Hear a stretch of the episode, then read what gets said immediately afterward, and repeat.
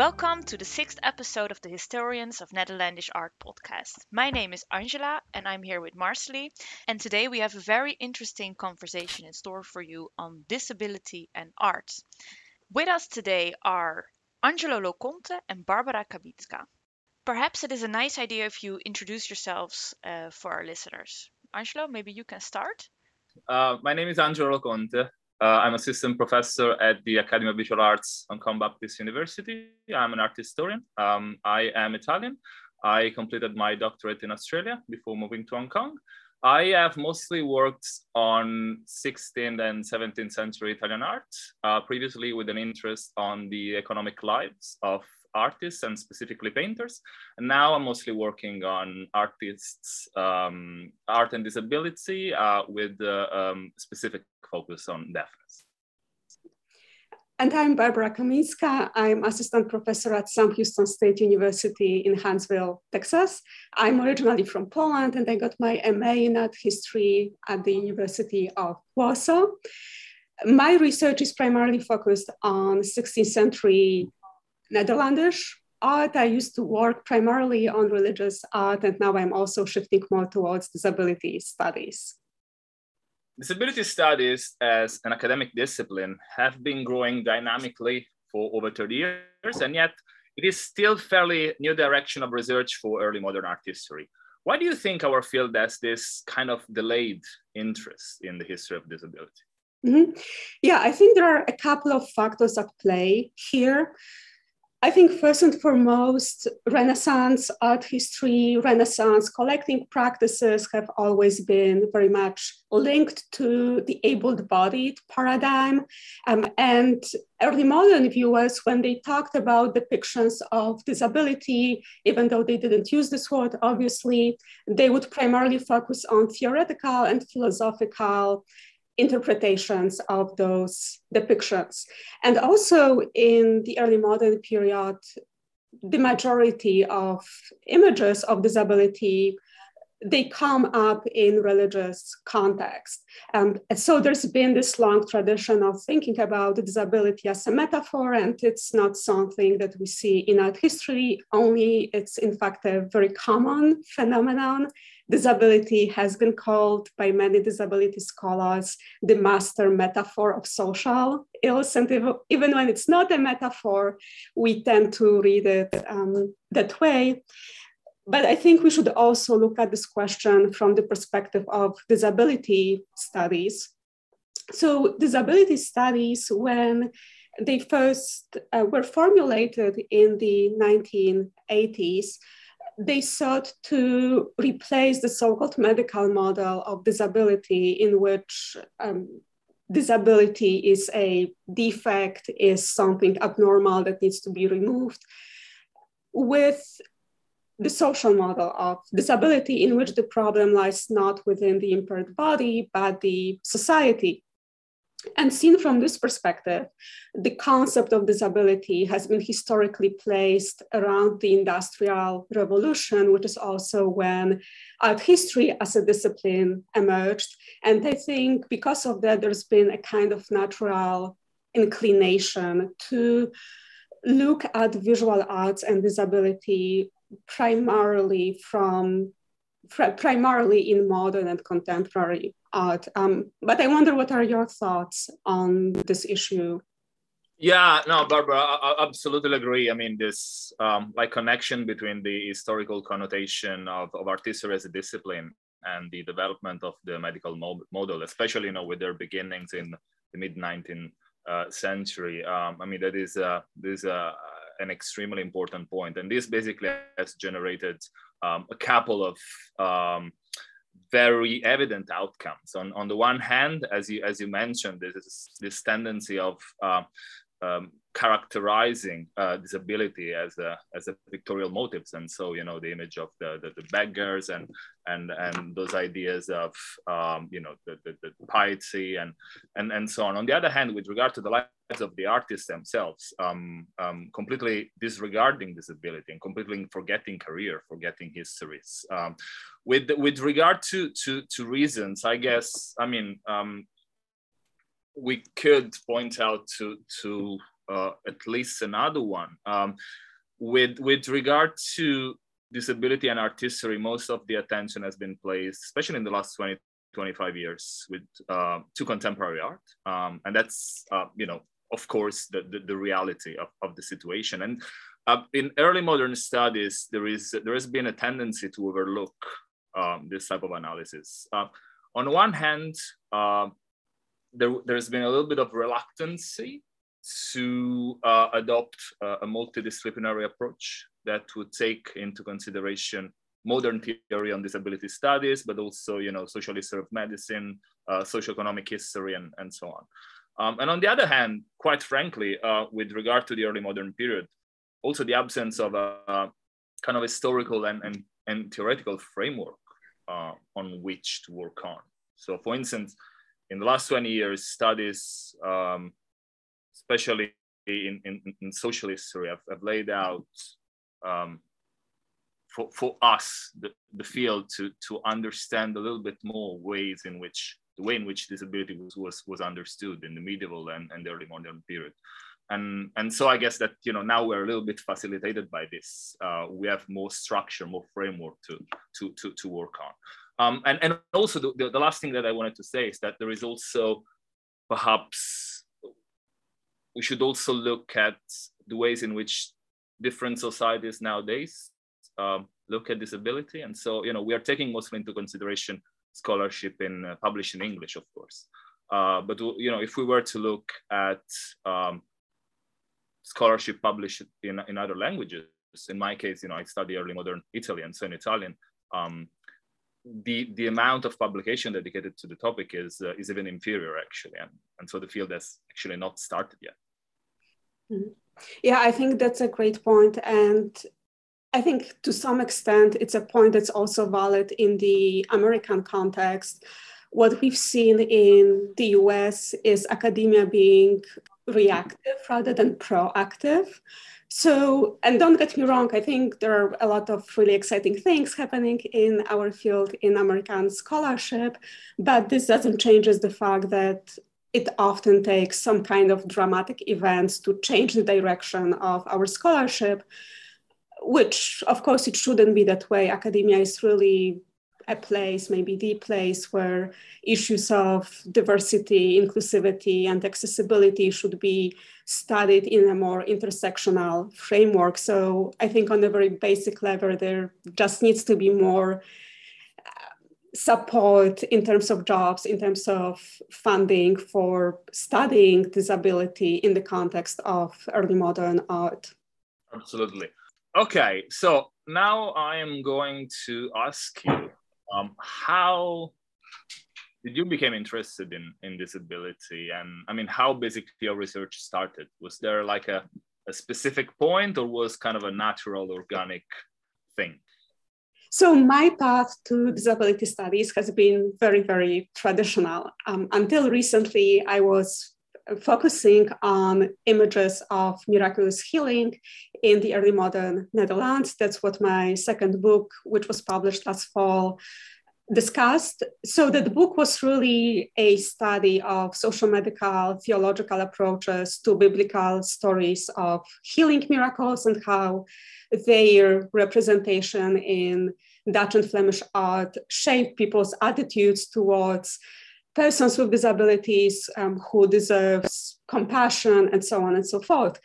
But when I was doing research for that project, I became interested in how we can think about impairment and disability in the early modern period beyond this religious angle only. So this brought me to my current project, which is focused on Dutch artists with deafness in historiography of art. And I'm particularly interested in this idea of how the very old trope of painting as mute poetry, the trope first formulated in the antiquity, intersects with this more modern idea that um, this more modern idea of sensory compensation, which essentially would tell us that persons with deafness have better vision, make better painters. And I'm fascinated by this concept because already in antiquity, already in Pliny the Elder's natural history, we read um, about a deaf painter who became a painter because everybody around him advised painting as the best career choice. And we see this trope repeatedly applied literally rather than metaphorically to painters with, um, with deafness. How about you? How, um, how did you come to disability studies? Oh, oh we actually, uh, it's so fascinating because we're actually looking at um, very similar things um, coming from two different geographic directions, and and this is this is amazing. Uh, my my kind of um, interaction, first interaction actually with with disability studies has been a little bit more fortuitous. I um, my starting point was a, a document that had already been been seen, but mostly considered as a, as a curiosity. I was doing research in Milan for my um, book, uh, which was on the Procaccini family, and uh, was mostly interested in their practice, in their workshop. And uh, um, while in the archives in Milan, I found this document made by one of their pupils, um, Luca Riba. And the document is a testament. Uh, the testament is uh, made up of images. So it's a set of 12 drawings with which this painter basically made this last will. Um, and uh, I mean, I found this fascinating for, for many, many reasons. Uh, the setting in which the drawings were created is basically, those were made to be shown to a judge. And then there were there was the presence of interpreters who were basically uh, explaining the drawings to the judge and so that the judge could validate them. It is uh, a very noticeable process actually, because you know this kind of juridic interpretation of interpreting uh, drawings as uh, as written word is something that has been accepted by Italian law only in the last 50 years, I guess. So uh, Milan was very progressive at that time, and you know this discovery prompted me to to to think about um, artistic careers of, of non-hearing artists um, with, with specific focus to, to, to early modern Italy, because um, at the end of the day, disability and deafness specifically is often mentioned in, uh, in early modern biographies of Italian artists as, you know, in, in, in, in the Netherlandish context. And um, so basically I started to, to look and I was surprised by the sheer number of artists that, that I found. And this basically has been the start of my, my current project, um, which basically analyzes the presence, the lives, the careers of uh, deaf artists in Italian history of art. I try to use uh, their biographies, documents pertaining to their life, sometimes their letters, sometimes poetry written about them to, to describe how uh, they used our practice as a as profession uh, how they were able to, to build up careers, the way in which they trained, the way in which uh, um, their, their work also was received by, by the community. And, and this kind of analysis is deeply also connected with attempts of understanding a little bit more about how the conceptualization of deafness changed in the 16th century, specifically with the writings of physicians like Girolamo Cardano, physicians and philosophers actually, like Girolamo Cardano and uh, Fabrici D'Acquapendente uh, was in Padua. I, I, I have a question regard to your current project and research. Can I ask you to elaborate like a little bit more about how Netherlandish artists are investigated um, in early modern sources. Um, you mentioned the trope of uh, painting as mute poetry, uh, but I mean, um, is this kind of a recurring kind of trope that you found I mean, just, you know, it's very fascinating. So if you can elaborate a little bit more about that. Yes, so we definitely find this trope of painting as mute poetry applied literally to their biographies in uh, major sources in Karel van Mander's Schilderboek, in Samuel van Hoogstraten's um, treatise, also in some shorter and um, lesser known um, sources. But I think what's in a way more troubling to me, but also what drew me to this project is the fact that we see those artists described exactly along the same lines um, in modern art historical writing. So this idea that this or that artist was a good artist because he was deaf and continues to be perpetuated well into really 21st century and i find this problematic because there are a couple of levels to this so-called sensory compensation theory, which in the context of art history, I see definitely being enabled by the trope of painting being mute poetry. So we know that the so-called cross-modal plasticity is a valid and extremely exciting branch of neurological research, but there is it's way more subtle than it's usually presented. And are we talking about peripheral vision? Are we talking about depth perception in, in people with hearing impairments? But then there is a whole psychological level of this theory as well. And there are many people with deafness who uh, would say that they don't experience any kind of enhancement of their vision. On the other hand, there are also psychological studies that indicate that some persons with deafness internalize this idea of sensory compensation. So even when they don't experience any sensory compensation that could be measured and proved by tests, they believe themselves to be um, of uh, to have better better vision it's sometimes explained as a sort of psychological mechanism that is meant to preserve and improve their self-esteem. So i'm trying to interrogate in what ways painters in early in the early modern Netherlands um, could have used it to their advantage and to some extent this belief that well they are good painters because they are deaf um, is ableist.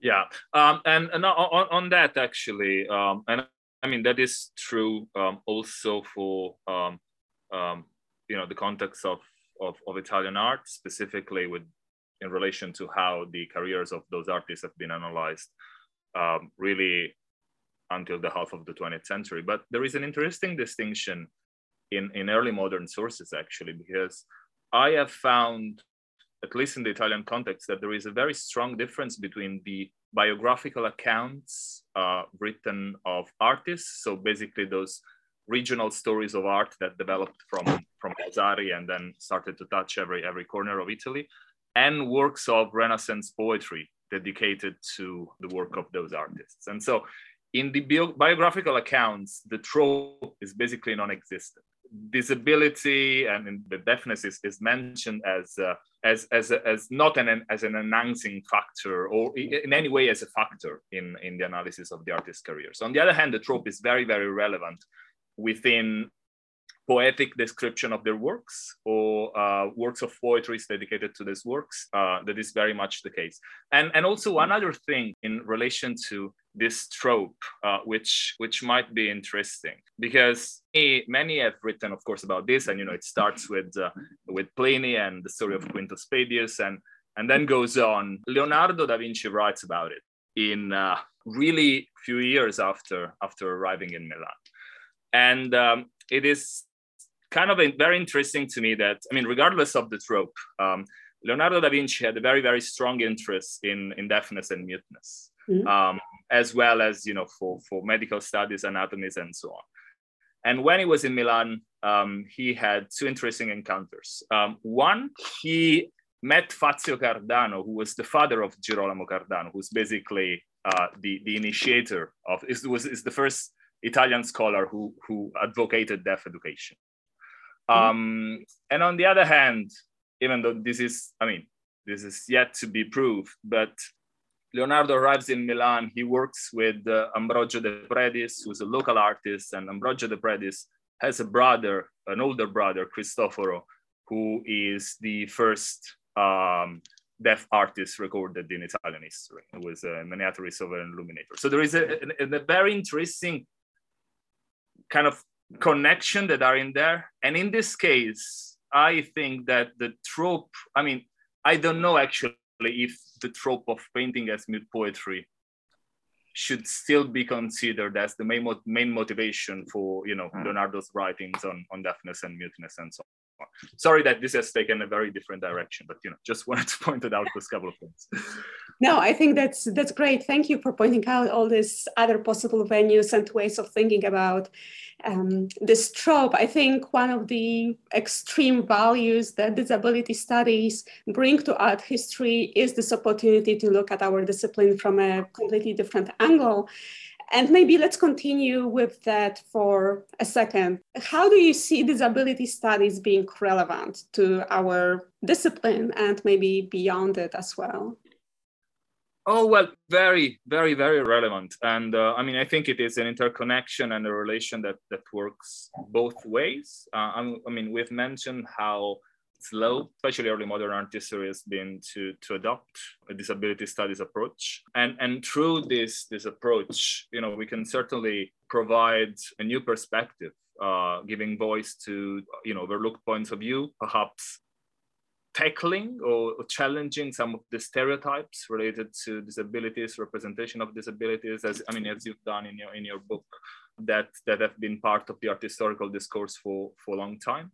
Also, tackle this kind of negation uh, of the presence of artists with disability in the history of art. I mean, there has been this very strange kind of way of analyzing careers of artists with disabilities by art historians, which has been either neglecting completely the disability or, or you know, considering artists like Goya or Van Gogh being able to, to produce despite of the fact that, you know, and, and I mean, this is a kind of very stereotypized view um, that, uh, uh, that, you know, this new approach can, can actually challenge. But as I was mentioning before, this goes really both ways because uh, advancing early modern studies um, on, on art and disability is also very important for contemporary art and, and, and, and also for the discipline of disability studies because the, the art historical discourse has mostly focused on contemporary art actually, especially in the last 20, 30 years. But early modern examples have been considered sporadically and I must say not always completely understood or like placed properly in a kind of historical or art historical context. And so this type of research can really provide a more accurate understanding. Uh, problem is that sometimes you know we tend to analyze historical connotation of disabilities with our contemporary eyes, and that doesn't work um, quite often. Um, uh, both with regard to the understanding, also with use of language. You know that is, for instance, another um, another major issue. And also one last thing that I want to say is it is relevant also in order to, to, to foster more like cross-disciplinary research. So, you know, we have seen how art historians have been reluctant, um, especially in the field of Renaissance art, Italian Renaissance art, for, for what I've, uh, what is my, my research is to adopt contemporary disability studies theory. Um, but I mean, vice versa also, quite often there has been a kind of a lack of historical depth in you know contemporary writing about early modern disability. So it's kind of a relation that goes both ways. Yeah, I think it's it's a great point. Um, and I've seen this happening um, quite often in studies on modern and contemporary art that lack this historical background. And the first example that comes to mind is the way um, the miraculous tradition is often talked about as um, something that is just, I don't know, a, a fact um, without really any deeper analysis.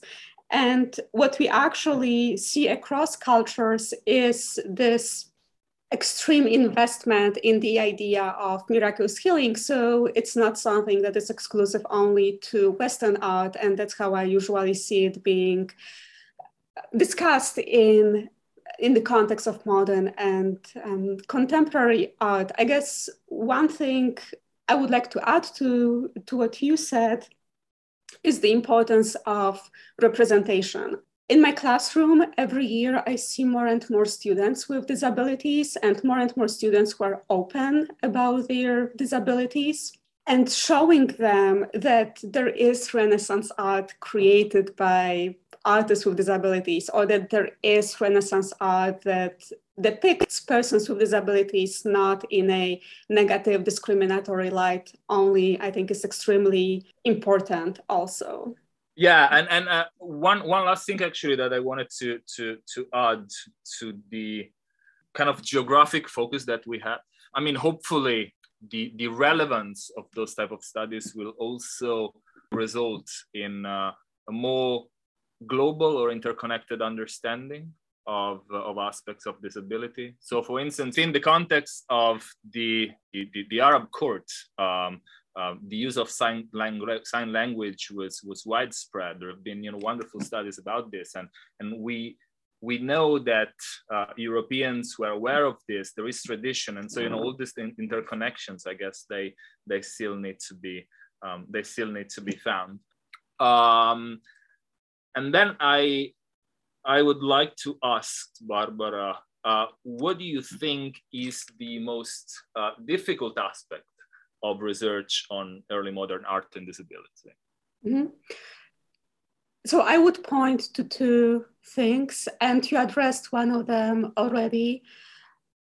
It's very difficult, but I also believe it's the most important aspect of this research is locating what historians call ego documents. So, historical documents in which the author talks about him or herself in the first person. So, like you were talking about biographies, letters, um, journals, and so on and so forth. And some of those sources have been recovered for Northern Europe. I can't claim credit for any of those discoveries, but it's definitely an under researched aspect and something that is very difficult and something that obviously was impossible to do in the past um, two years because of the pandemic.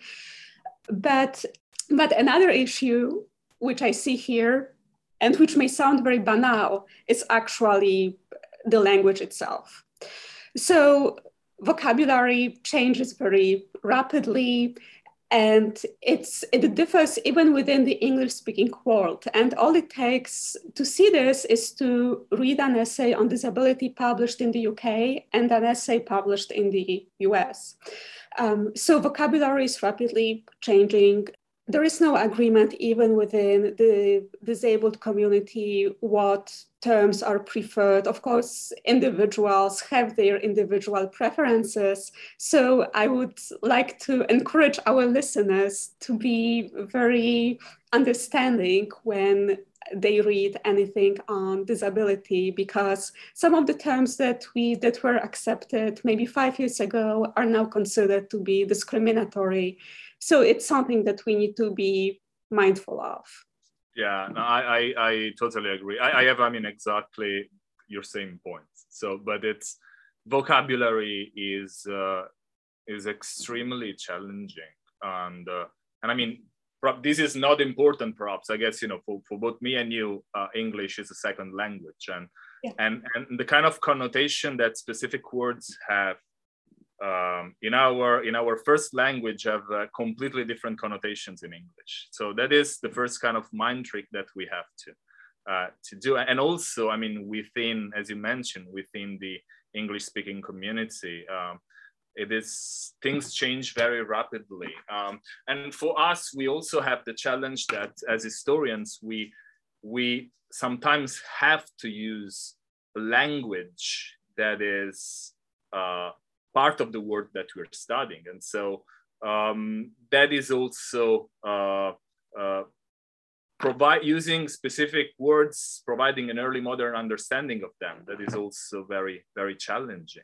Uh, you always have to go back to Latin in that case. Um, aside from that, um, documentation, as you, as you mentioned, it is uh, very difficult on the one hand to, to find documents has been very difficult in the last two years because it's very difficult to, to, to access archives, but also those that have been found um, sometimes have been analyzed in a very superficial way. Um, so it is also very good to go back to stuff that has already been published and see how actually those documents have been read.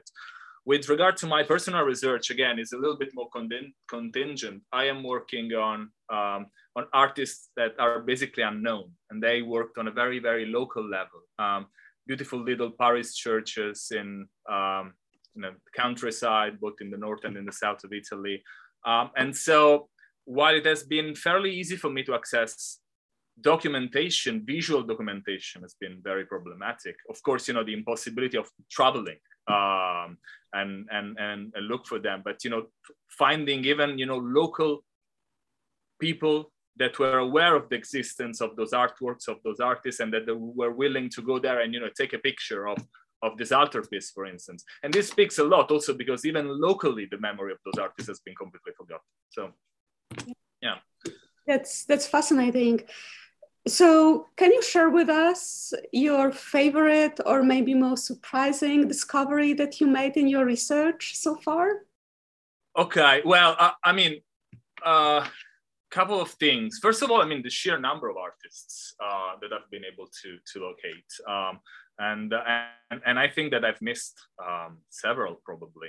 Um, but at, there are at least 15 uh, uh, non-hearing artists working in uh, Italy between the 50 50s and the 60 50s. Uh, it's a number that to me is, uh, uh, I mean, I was not expecting, honestly. With regard to the single discovery, again, it's not truly my discovery, but I've been the, the first to analyze this, this testament, this document by this artist from Milan. And that is still to me uh, the most fascinating moment of, of my work, just because it was something that not only it's completely unexpected, but it, also, it is also basically uh, the, the only document of that kind. It's the only testament that we know of that is made exclusively of visual elements. Uh, it's uh, um, and it's a very very interesting object because it is uh, supplemented by a 27 page manuscript description of the events of the day, and so um, it is aside from the visual aspect of the work, understanding how actually practically the, ev- the events developed during that day, uh, the arrival of the notary, of the interpreters, who was saying what, which kind of um, uh, decisions were made. It's very, very, very fascinating. And also, I mean, the, the drawings themselves are very funny sometimes. You know, he's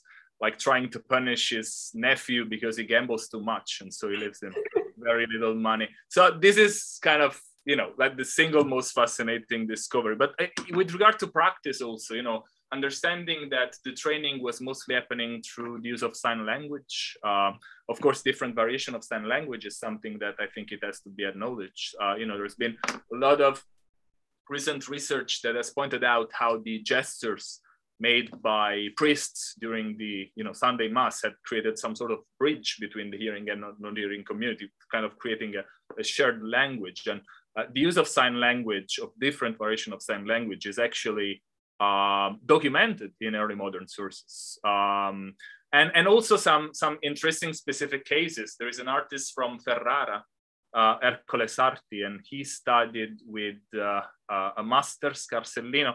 And the practice in this workshop was basically to study composition and shadows by using little models, uh, figures of limbs, of heads, of objects, animals, and so on.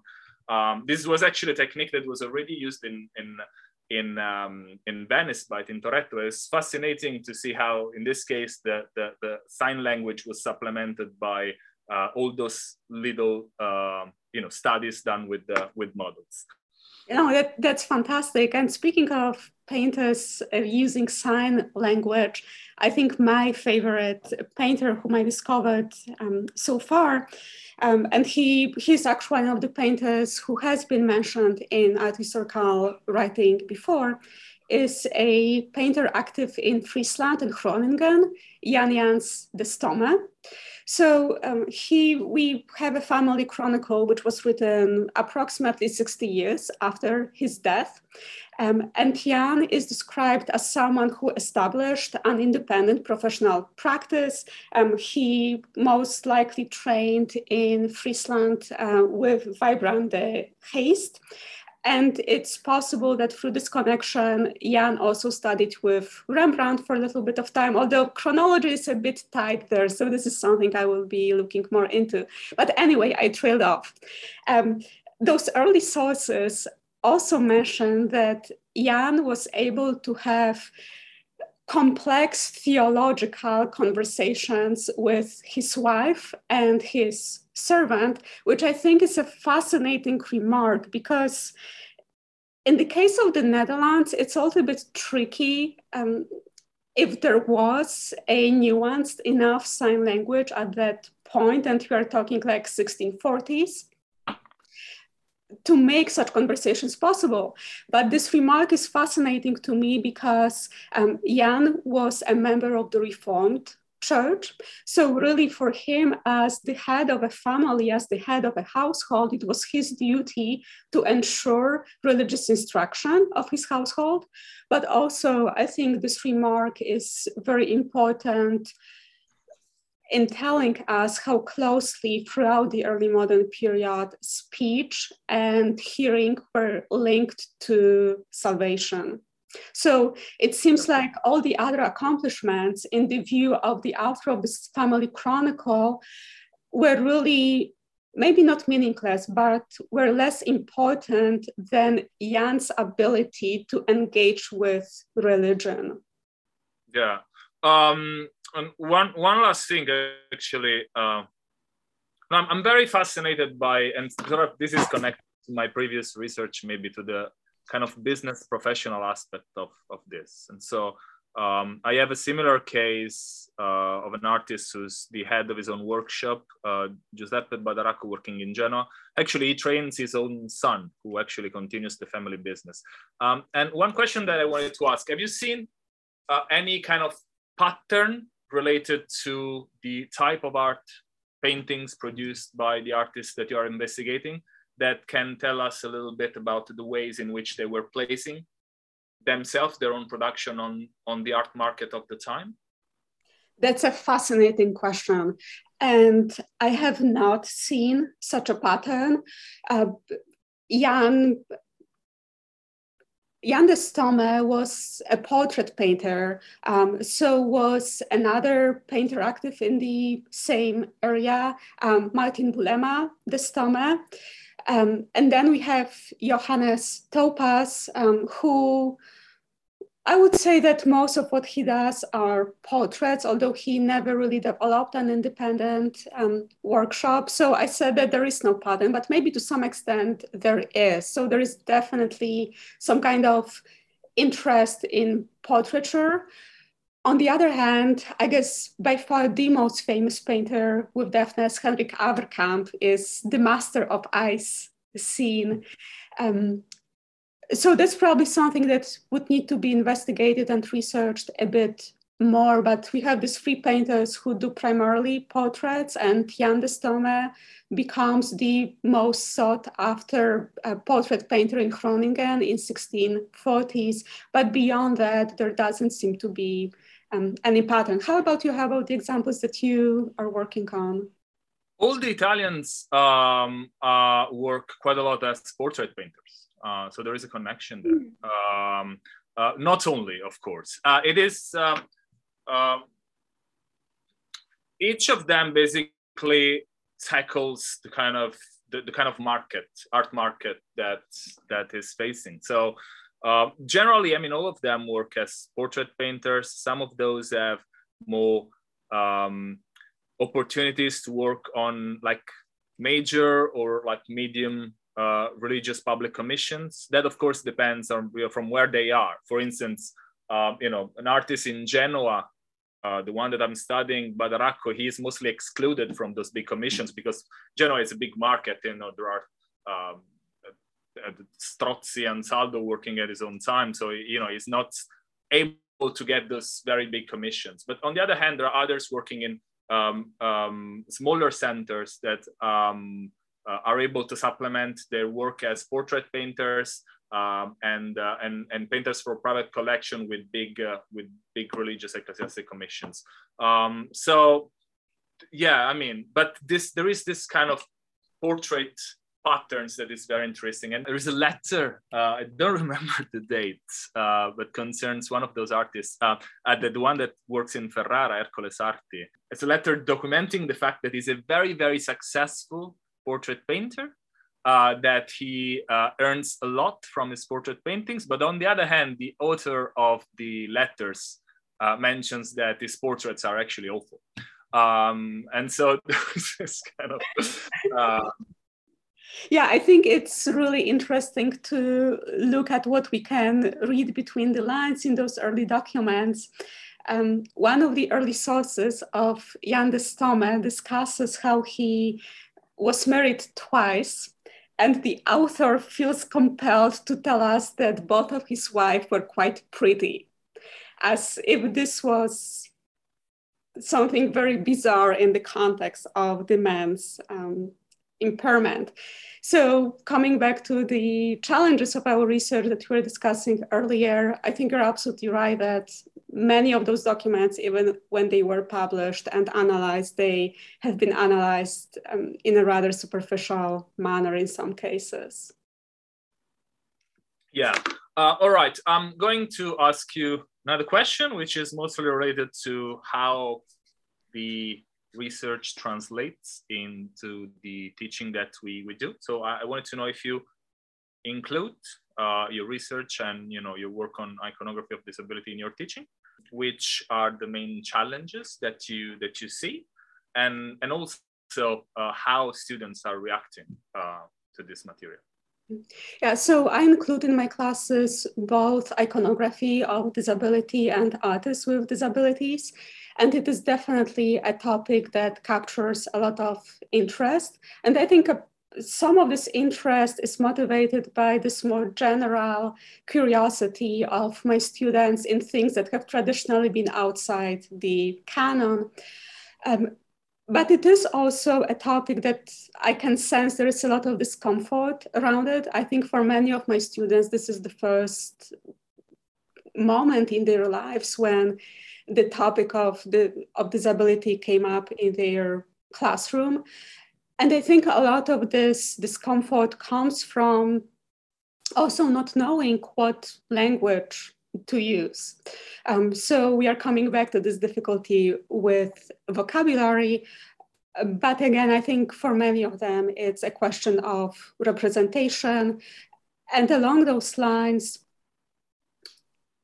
Dis disability scholars, as we know, tend to point out that in contrast to other marginalizing and marginalized identities, disability is something that each of us will experience at some point in our lives.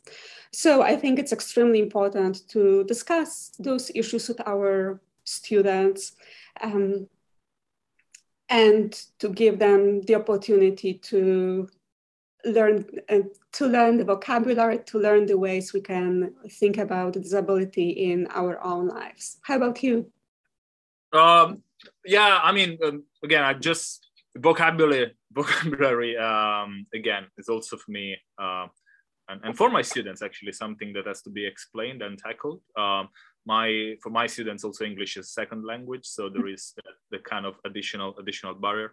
I I am um, I've started to incorporate my my research in in my teaching. Um, uh, mostly actually in uh, in one of my first year subjects and there are I mean challenges of course and aside from the one of languages is like how to frame the discussion historically and, and help students to understand how ideas conceptualization understandings of disabilities have changed throughout times uh, and this, I mean, this is part of the entire discussion, the, the, the entire problem that sometimes we have as um, art historians of helping students to connect with images that are not made in the 20th century, not made in the 21st century, and so um, provide context to those, those images. Uh, the response has been very, very good. I, I must stress that um, in uh, uh, here at the Academy of Visual Arts, students will eventually uh, aspire to be practicing artists, and so mm-hmm. they also have uh, their own practice.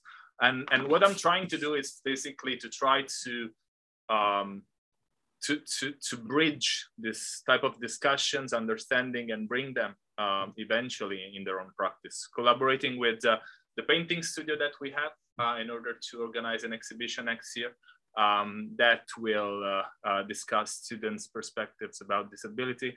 Uh, luckily, there has been a very, very good response and also a lot of collaboration from colleagues. So that, that is always uh, very, very appreciated. And, uh, and with regard to this, I'm also trying to establish some sort of um, collaborations with uh, local associations active in the field. So basically allowing students to engage a little bit outside academia with, uh, with associations that work in the field, especially those that promote the work of contemporary artists with disability.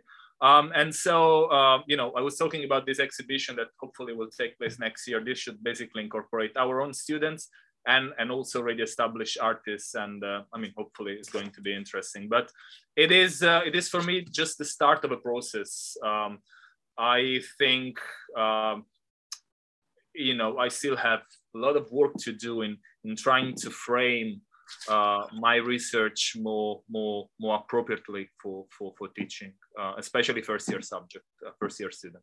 Absolutely. Yeah, I think the conclusion here is that we individually and as a field have still a long way to go, but there is a lot of new exciting things happening.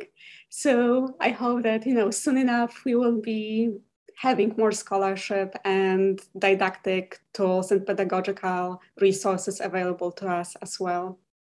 Thank you both for a fascinating discussion. You've certainly given us a lot to think about. Listeners, if you've enjoyed this podcast series and you have suggestions for future episodes, or you or someone you know has a new project you'd like to share, please contact us at administrator at hnanews.org. We'll see you in the new year.